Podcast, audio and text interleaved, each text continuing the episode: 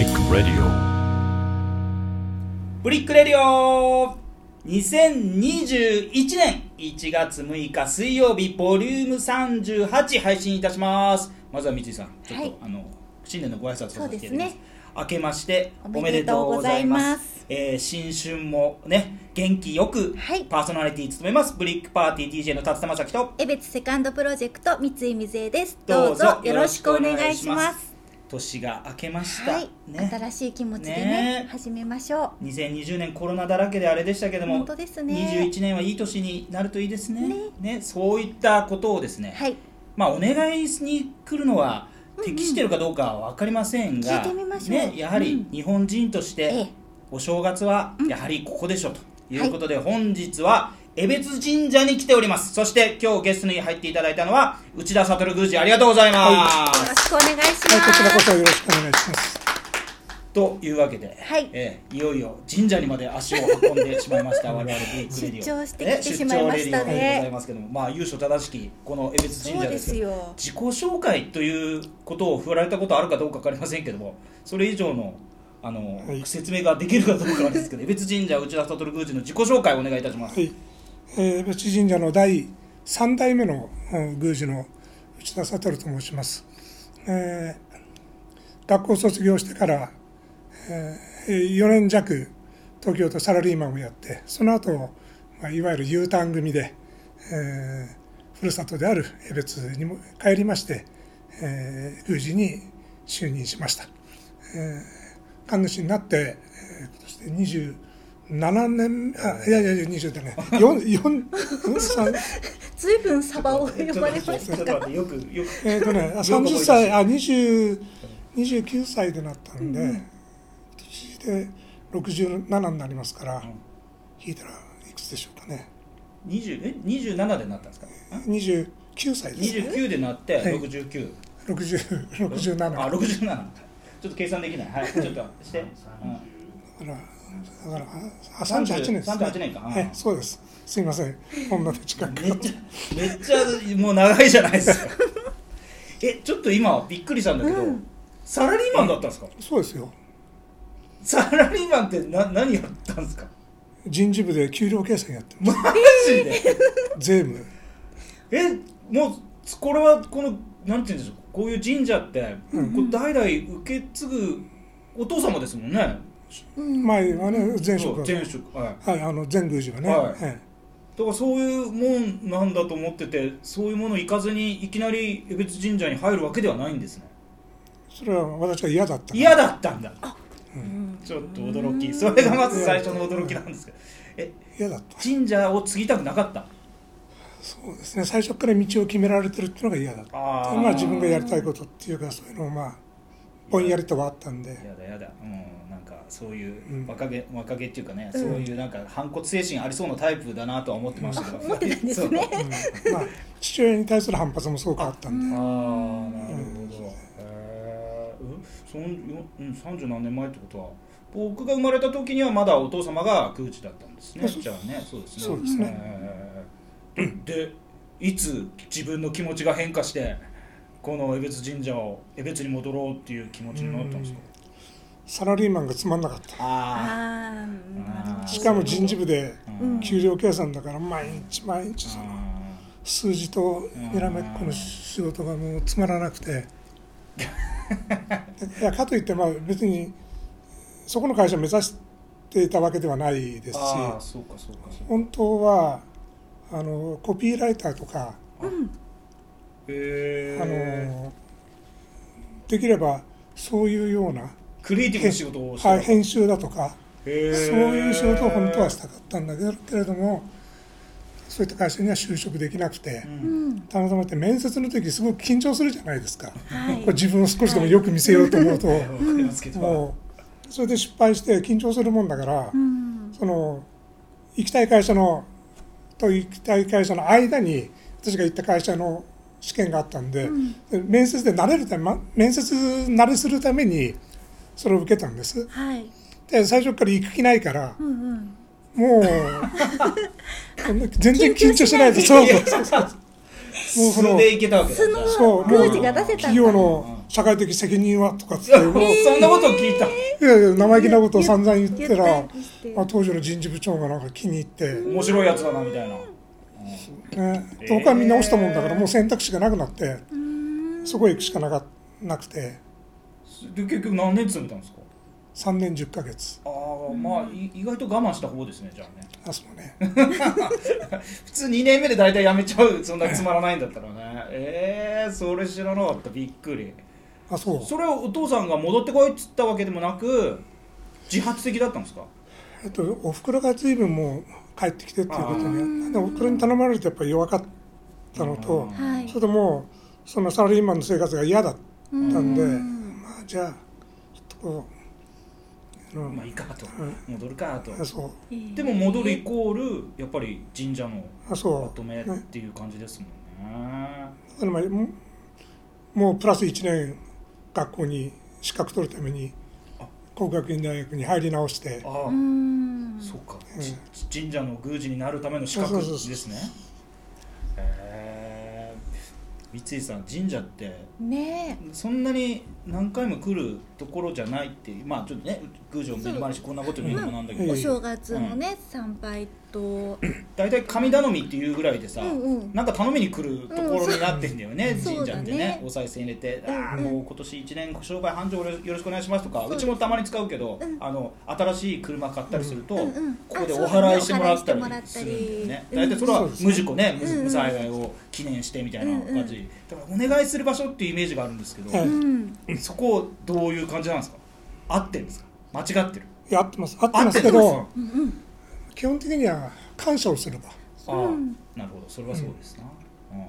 それはあの感謝するってのはよく使われる言葉なんですけどはい。あの神社で感謝っていうのはうんこうもっとずっと深くてはい。今いる命に対する感謝っていう、その例えば、ね、受験合格を祈願してうん大学受かったから感謝って、まあ、それはそれん。感謝なんだけど普段の感謝っていうのは今ある命に対する感謝っていううん。それはそれはいろんな縁があってうん。こう今今の自分がこう存在しているというはい。そのことに対してこう、まあ、ありがたい気持ち。うん。感謝っていうのはそれがはあそこはちょっとマニアックな感謝。ま マニアックではいない。やいやまあまあそのちょっとうん。神社でいう感謝のの意味をちゃんと分かっているという意味ではマニアック。ただただねお祈りしたお祈りしたことが叶ったからうん。感謝っていうそういうこう短絡的な感謝ではなくてちょっとややちょっと深い位置で。なるほどなるほど、うん。えーいやでもそんなふうにおあれ感謝したことある？そうだよね。でも、まあ、神社とかに来るとなんかありがたい気持ちになったりはするのと神妙な気持ちになったりするっていうのがそこにもっと掘り下げるとつながってくるのかなとはあの思いながら、元気でうん。そこそこ幸せに生きてる間はうん。そういう気持ちにならないんです人うん間って。確かに確かに。やっぱり追い込まれたりうん。愛するものを失ったりうん。まあ、自分が病気になったり、うん。そういった時にそのうん初めてそのディープな感謝というところにこう行き立つわけね、あでもそれはだから元気なうちはあんまり関係ないかもしーれない、うん。まあそこそそれを感じないんですもんね。そうそう感じない、うん。そういったことを感じなくて生きていければ、まあ、それはそれでもしかしたらいいのかもしれない。幸せっちゃ幸せかもしれないですよねでもまあ、ね、やっぱりこう自分が縁があって、うんね、必ず父と母がいるわけだよね,、うん。ねそれによって生まれて、ん。で今こう命があってね仕事もできて、うん。こうちゃんとご飯が食べれて、いくつかのこう人間関係を持っていや楽しいなってこう生きていられるっていう、そういうことに対する感謝っていうのはやっぱりすごくうなんていうんだそういったことをこう根本に持ってる人っていうのはやっぱり、うん。こうちゃんとしてる人だっていうふうに私は思っているんですけどね。なるほどね。本当だね。まあ確かにそういうふうに言われるとね。気がつかないでしょ普段そういう気がつかない気がつかない、感謝したことないね、思思ってたかなと思うとあどうだったかなと思っちゃった私も。言われてみないとね。ね。まあね、まあ今日1月6日ですから、はい。まあもうお正月今年はねど,、まあ、どうだったのかっていうのはちょっとまだ僕もまだあれしてないんですけど 収録が、えー年前なもんですから。年前なもんですからどういう感じかはちょっとわからないですけど、やっぱり、はいコロナ禍の影響でねやっぱうん。りその参拝客っていうのも、まあと東京とかではですね、それをこう抑制するためにいろいろね、方策を取ったりされてると思うんですけども、はい。まあこのお正月の時期にこう神社を参拝するっていうものそのものっていうのはどういう意味があるかってなんかあるんですか？基本的には今今申し上げた感謝、はい。感謝。あと普通はやっぱりこうパンパンってお参りをして、もうみんな同じこと思うんだよね、うん。幸せになりますように。って、うん。もうそそれ以外はないですよね。でまあだからまあ受験生であればね、うん。大学や高校をね、うん。目指す学校受かりますようにっていうのはあるだろうし、うん。まあ、あとね厄年の人だったら大きな災いがないようにって言ってもまあ全部それをこう元を紐解いていけばやっぱり幸せに生きるっていうこと。が、それを祈るっていうのはねじゃあ祈ったらそうなるのか、うんうんうんね、そのそうなる時もあるしならない時もある。で祈りっていうのはじゃあ何なのかって言ったら祈りっていうのはね決意表明なんですよ。あえー。えあのはい。ですからん仮にその、ね、車無事故でって願う人はね、めちゃくちゃ運転するけど無事故で頼むわ。がいい話ですよねそういうことはないわけでそれはやっぱり自分うん。誓い誓いと決意であって、うん。ね、きちっと法令を守っそうか。遵守した。神様の前でそれをそうそう自分誓自身が決意表明をしてそれを誓う誓いの場だから祈りっていうのはそういうことですから。なるほどなだるほど。なるほうんそれはそうかもね、改めて聞くと確かに、まあ単単純にまあ当たり前のことなんだけど、うん。それはまあ改まって思わないっていうことは多いかもしれない。いや俺これね、おうん。宮司に怒られるかもしれないけど、いやまあ正月とかやっぱりこうやってお参りに来てね多分みんながそうやっていろんなことをお祈りしてね、あのお願いがするって神様もう大変じゃねえかなと思ったことがあって俺。こんなにたくさんこんなにたくさんいっぺんにもう1月の三が日でね、こんな来られたらあれだからちょっと外してお願いしに行った方がききお願い聞いてくれんじゃねえかって思ったことがあったんだけどそれは関係ないですねそうですね。別に簡単でなくても あのーまあでも今日のね感謝だもん5日でも6日でも7日でもね、それはあの関係ないですないですよね。まあ確かに確かに。たまたま正月元旦っていうのはその大きな節目になるんでみんながこう気持ちを改めるっていうのがあるからあのそういう初詣という習慣がああるんですけど、うん。まあ別にそれ元旦でなくたってあの別に年中ね。ですよね、うん。うん365日毎日。ねそうです感謝してもいいしでも確かに今年ほどその2020年が終わって新しい年になったってこう節目があることが心にしみるっていうのはあなかったかもしれ去ない。年がまあ最低最悪だからね。そうそうそう。今年はなんとかって思う気持ちがねそれはもう世界中の人がそう思ってそうでるんですすかどう？三井さんどんなことを願うの？2021年。本当？あの受験生の息子がまず受かりますようにから祈るけどね,、まあそうじゃなくて感謝の心だよねね。生きることへのね生きていることの今生かしていただいていることへの感謝ですわ。ね、なんかブリックレディオも頑張りますようにと頑かいろんな願いがあったけれども決意表明ですよ。ああええ。いいね。ちょっとまあその話とはちょっと外れますけど、はい。はい江別神社の歴史、まあ、先ほどご自身の歴史もうる覚えでしたけれども 江別神社の歴史大きな、えー時系列でいくとまさにここにドンと構えたのは？えーっとここに来たのはあれですね明治28年だと思いますね、なんか僕伝え聞きですけどももともと江別神社ここになかったあそうです。飛鳥山たのところだったんですよね。そうです。ねあの今のなんだあの陸上青年センターのあ、ま、裏裏手っていうかそうですね競技場陸のはあ飛鳥山の上です。あそこに屯田兵の連隊本部があってい。はそこにまあ祠が祀られていたのが、まあ、当時はだから飛鳥山神社っていう名前でいそれが神社の前身です、それはもうずっと、ま、いそれがいくついくつじゃないいつぐらいの時なんですか？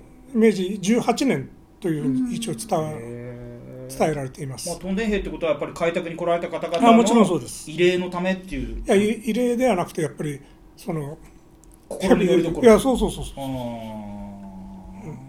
うでそれがまあどういう理由なのかは分かりませんけど、こに、まあ、まあ先座っていうんですけれども、まあ、その神様をお移しすることを先座って言うんですけれども、うんうんこの萩ヶ丘に。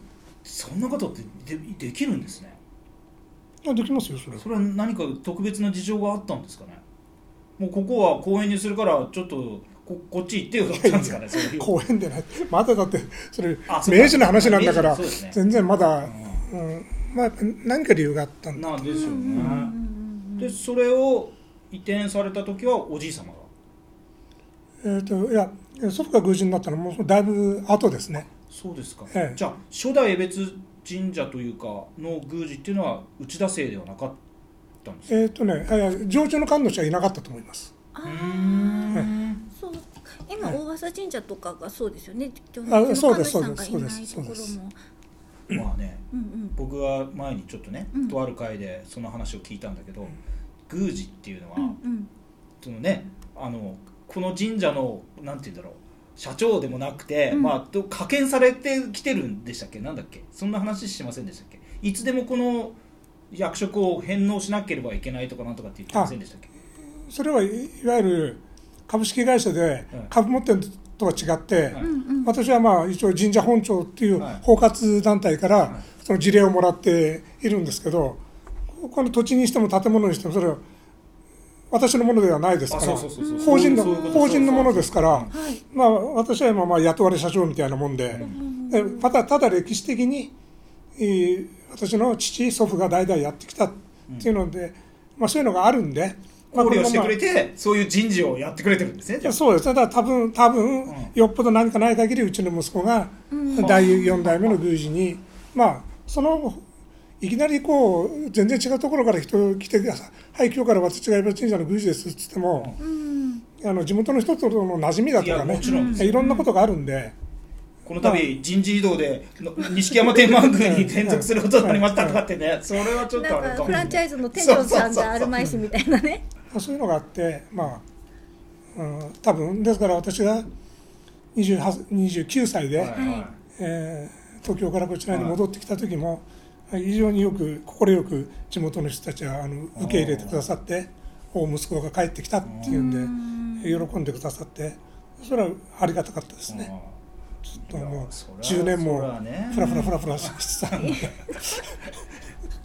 いやいいじゃないですか。でもちゃんと戻って今はこうしてねで江別神社にこっち戻ってこられてご結婚されてご子息をっていう感じ。そうです、えー女房はね東京のサラリーマン時代のね同僚なんですよ。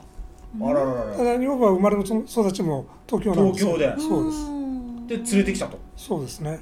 結婚向こうでされた。いやこっちです。こっちで、はい、うんえーよく。じゃあついてきてくれ。るねすごい、大変な職のああ、ね女房はまあ女女房は一番大変だって。ですよね。アート通りでみたいな話だとするんだったら大変でしょう。いやいやいや。サラリーマンの女房になるつもりだったそうそうそうそうそうそう。突然にねうん。神社の宮司のいやいやいやいや。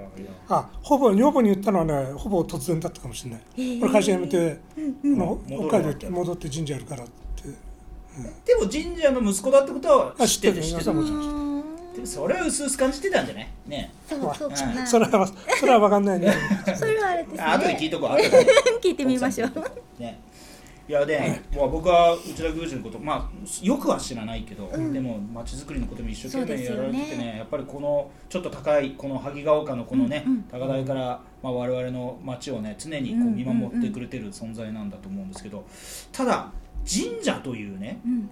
このなんて言うんでしょう立ち位置が僕らい一般人にとってちょっといまいちこう分かりづらいっていうかですうん。ねじゃあ神社ってお寺さんとどう違うのかとかねそういうところ神社って宗教なのとかっていうところってうん。ちょっと皆さん疑問に思ってることなんじゃないかなと思うんですけどざっくり。はい。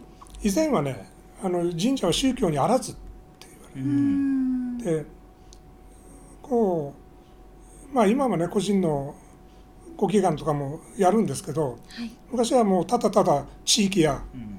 国やうん。そうそういうこう安寧を祈る場うんであって、うんうん。えーまあ、そういったことがあって、えー神社は宗教にあらずっていう、えー前にね申し上げたかもしれないですけれども、あのそういった宗教よりもちょっとそのそれは決してその優劣だとかそういったことではなくて、ちょっとその宗教よりは位置が深い位置、はい。でせ生活に非常に密着しているその、生活習慣の日本人の生活習慣の延長線上にあるもの、うんだから神社をお参りするのにいや私はその例えばそのいわゆるなんなんて言ったらいいんだろうね。その宗教宗教に対して畏敬の念を払うというような気持ちってそんなにないじゃない。もっと自然で。うんだだ大体ねこの前のあの元旦にお参りに来た人はねほとんどの人が仏教徒の人ですからね。そういわゆるその宗教的に分類するとしたら、うん。ね、日本人はもう90何パーセントがいわゆる仏教徒ですからそ,、はい。の人方がねあの正月になるとこぞって神社にお参りに来るっていうね。そういったことからしてもそのそれは何々教の信者でありますっていうそういったこうスキームではなくて。うん。もうごく自然に生活の生活の、この生活習慣の、延長線上の行為っていうか、まあ、例えばだから太陽に対してありがたいと思うとかね、こう水に対してありがたいと思うとか、巨木に対してね、うん。こう畏敬の念を払うとかっていう、そういったその宗教的にはねあの自然宗教っつってねその宗教のランクから言うとねそういうのってこうアニミズムって、あの原始宗教でね、うん。宗教的にはレベルが低いって言われてるんだけど、それはまあ関係ないよね。うん。まあなんだ八百万の神みたいなね、もう物事に一つ一つに全部神様いますよみたいなね、あの今の世界三大宗教といって、はい。これだから仏教とキリスト教とイスラム教がは世界三三大宗教と言われてて、これみんな一神教だよね。神様一つっていう、で日本はもう今ね田瀬さんおっしゃられたようにもう八百万の神もう水から何から木からその辺の草木に至るまでみんなその神の魂が宿っているという、そういう日本人の考え方。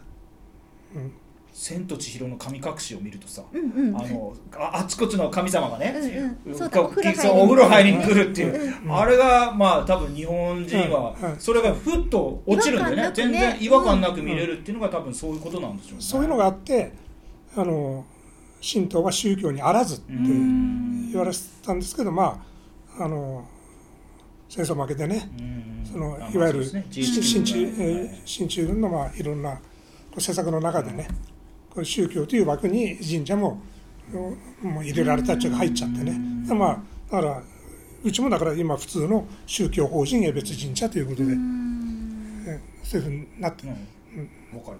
まあととすればやっぱりさまざまなものにこう神様が宿るっていう意味で、まあ、宮司が一年発起されてね、まあ、ずっと思い描いてたんだと思うんですけど、御神水っていうですね、はいまあ、まさに水を掘り当てたわけなんですよ。神様の水をね、うん。ちょっとその御神水の思いをちょっと聞きたいなと思うんですけど、あの子供の頃にすでに井戸がありましたから、あの境内に2箇所2箇所ぐらいあったかな。3箇所ぐらいあったかな。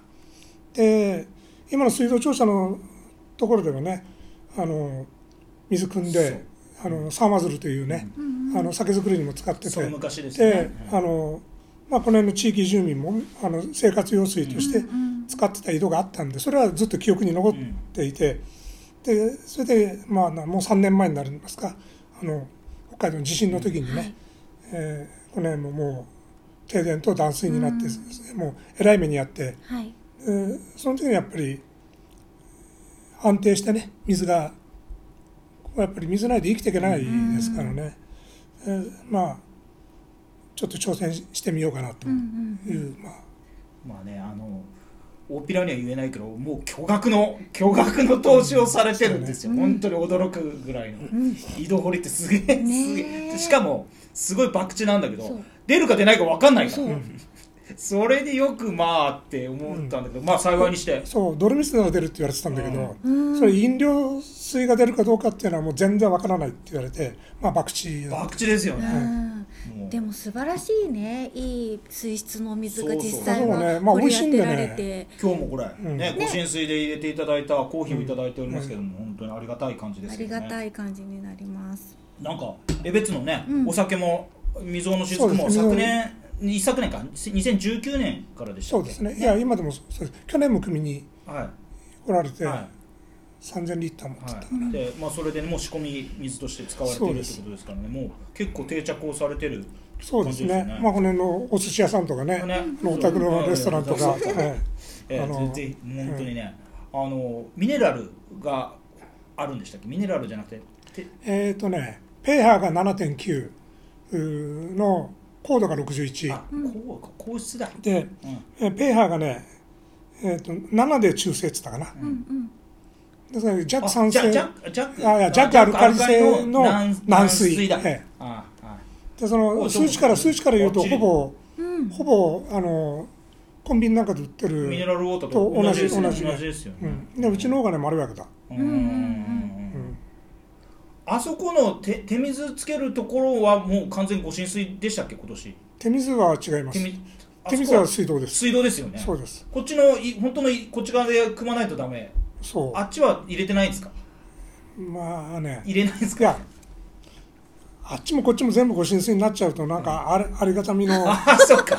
なるほどなるほど集中させてると。あここだよっていうこね。この社務所もうん。ご浸水飲んでるわけじゃないんですよ。じゃあ違います。蛇口ひねったらご浸水出てくるわけじゃないんです水道水です、あはい、でも今はうちはもうご飯もお茶も味噌汁もああそれでね全部ご浸水でうんうんうん。やってますそっか俺たまにランニング、夏ランニングしてここで、ねお参りしてそこの手水のところでちょっと水飲んだりしたんだけどあれあれもご浸水。ご浸水じゃなかったんだね。ご浸水いただけますかこれから。はまあね、今度ねそうさせてもらおうかな、じゃあいやあとまあご浸水もね大変皆さんであの新聞とかでもね、取り上げられてかなり皆さん周知されたと思うんですけど今まさに、えー情熱を燃やしておるのがこの上長名の再開発といいますか、そうですね。ことで、えー顔町づくり協議会はいはい。とい。うの中中に、えー名を連ねる中の一人として、はい。えーご参加されてるっていう形で、まあ、ちょっとその辺の思いも少しはい。聞きたいなと思います。ですあこれはあの、まあ、地元のね千歳川の堤防が老朽化したということで、まあ、それを作り変える、で今まではまあコンクリートの堤防だったんですけどね。あの開発局が土手土手ね。土土でね、あのイメージとしては札幌の豊平川のイメージ、はいはい。でまあ、そそういうふうにするということになったもんですから、まあ、だったらじゃあ天板の部分に桜並木作ってちょうだいと、うん。サイクリングロードもあればいいんじゃないと、公園やそういった施設なんとかなんないだろうかと。でそれをやるために今の国交省で、えー水ベリングといってね、その水辺を利用して町づくりや町おこしをするといったことに対して、まあ、支援をしてくださるということで、それでまあ江別川まちづくり協議会が発足をして今いつだろう来年の秋ぐらいまでには国交省に提出する申請書ができるように、まあ、会議を行ってます。でこれがほぼほぼこのなんていうかうん要望通りに、うんえーなればもうこの町から変わっていくんじゃないのかなという集客力のあるう町になってね少しその堤防が単なる堤防だけじゃなくて経済的な付加価値を生むような施設にえー変えていくことによって、えーまあこの町あのまあ良くなるんじゃないだろうかと。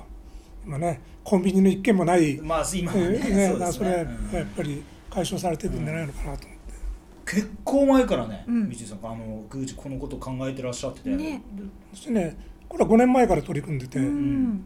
最初に開発局の説明会があった時から私まあ関わってたんで多分この辺では一番うん一番早くから関わっていたと思うんですけど。僕ね僕の記憶が正しかならあの小とあの第三小学校の統合の時に宮司の時にお話に来た時に、はいはいいや田坂君この町はねやっぱりか川の問題だってあってだって、ね、でここに老人ホームとあのあの、うん。子供たちのね、うん。施設と一緒にくっつけてやれば、うん。これ絶対いいからっつって、うん。で川のて天板にね、あの桜並木でも行ったらうん。散歩コースにもなるし、うん。人来るじゃん桜見にとかっていう話をね、されてて、あれ考えてみるともう10年近く前じゃないかなと思うんだけど。そんなにやったらいやだな七いやでも5年とかじゃないと思う78年ぐらい前でなかったでしたっけなんかそれぐらいにもう宮司はその天場に桜を植えるっていうことをほのめかしてたような気がしたんですよね。私はまあ開発局とほぼ同時だったと自分ではそう思ってるんですけど、まあまあ桜もねうん。咲いてるのはまあ10日か2週間ぐらいだから、でも境内にも桜の木何本かあるんですけど3月から楽しめるのね、はい、ううんん。もうあの木にねまだ周り雪ね雪芽吹いた時からね。うん。芽吹いた時はねものものすごい感動する。でそこから楽しめるからまあ一月半ぐらいはねまあちょっと春咲く前も桜だし咲いても桜だしうん。散っても桜なん。ですよねやっぱり日本人が一番好きな花って言ったら桜かなって思うぐらい、いや難しいと思いますよ。あそこは風強いし、まあ確かにだからもう、えーっとね、ちょっと調べたんだよね。千島桜って言ったかな一番風に強いのが、で桜の植樹はねこの樹木の中で最も難しい。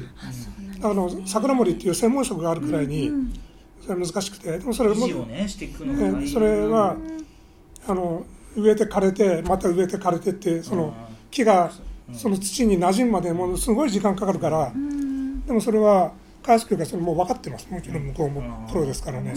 でもそれでもやってくださりそうなんで、うん。ええ。だからすごい期待をして。いやなんとかねやっぱり僕もここ地元なんでね地元そうだよね。なんとかね。で大好きなあイベントができんじゃん。いやそうなんですよ。江別桜祭り。い 桜祭りね。いっぱいやりたいよ本当うんうんにや1万とか2万とかの人来ると思ううん。やりたいですよね。やり方によってね、ただまあ地元 JC もあれば、ろんな団体あるからね、それでこう、みんなで集まってね。ね。ぜひちょっと。で儲ける人はね、商売で儲ければいいと思おお全然いいですよもう焼き鳥でも何でも売ってね。そのでそれによってお金がやっぱり回る、経済回るっていうことだから、維持費にも回せたりもしますしね。えそうですそうです。うん全然いいと思う、うん。まあそんなね起爆剤もね仕掛けてくれてて、うん。ね。まあ、ご自身のうん。心臓にも起爆剤が入ってるんだけども。だからね、それ、桜並木、ね、出来上がって、そこをカップするまでは元気で生きていたいなと思っねぜひぜて、ひぜひぜひですよ。10年以上かかるからね。ね。本当にこれはうん定着していくにもまだ時間もかかるし、まだまだお元気にやっていただきたいなと思います。もうねもうあっという間に30分なんですよ。もう本当9時話し足りないこといっぱい、えーいっぱいあるとは思うんですけどまあ最後に聞きたいのは、はい、2021年、うん。まあ、昨年のコロナ禍を経て、はい。まあににまあ、状況としてはほぼ変わらずという状況なんですけども、はいはい。新年明けても、はいやはり今年っていうのはどんな年になりますかね、いや。とにかく、このウイルス騒動が収束するっていう、もうそれ以外にないと思いますね。うん。それでまあ、あー我々のね、普段通りの生活が、あー戻ってくれるということ、もうそれ以外にいないですね。でもあとまあ、あれじゃないですか、3ヶ月か4ヶ月で、あのワクチンと治療薬がちゃんとしたものができれば、うん。だいぶ戻ってくるんじゃないですかね。まあ、対抗する手段ができればね、秋のお祭りをちゃんとやりたいって。いそうですね。そうですね。もう2年やってないですからね、うん。秋のお祭りをねあのちゃんと盛大にいやって。僕らやっぱりさ、ここで住んでてやっぱ秋のね江別神社例大祭が一番楽しみだったからさ、うん上長目にね、うん。人が歩けなくなるぐらい人が集まってね別にどこにこんなに人いたんだっていうね、あれあれをちょっとね呼び戻呼び戻したいですよね。もう僕らもそれ強く願ってますし、うんうんそこはもうあれだね毎日やっぱり拝みに来てさ。祈ね、祈る祈るしかないね, うん。ね。まあそんなあー形で21年スタートして一発目お縁起のいいこの江別神社で過ごさせて、あのゲストインしていただきました、えーまあ今年もね今宮司がおっしゃったようにですねまあその収束に向けてですね、一歩一歩歩めればいいかなというふうに思います、まあ聞いてらっしゃる皆さんも2021年もどうぞよろしくお願いします。ということで今日締めたいと思います、江別神社の内田悟宮司でした。ありがとうございました。ありがとうございました。どうもお世話様でした。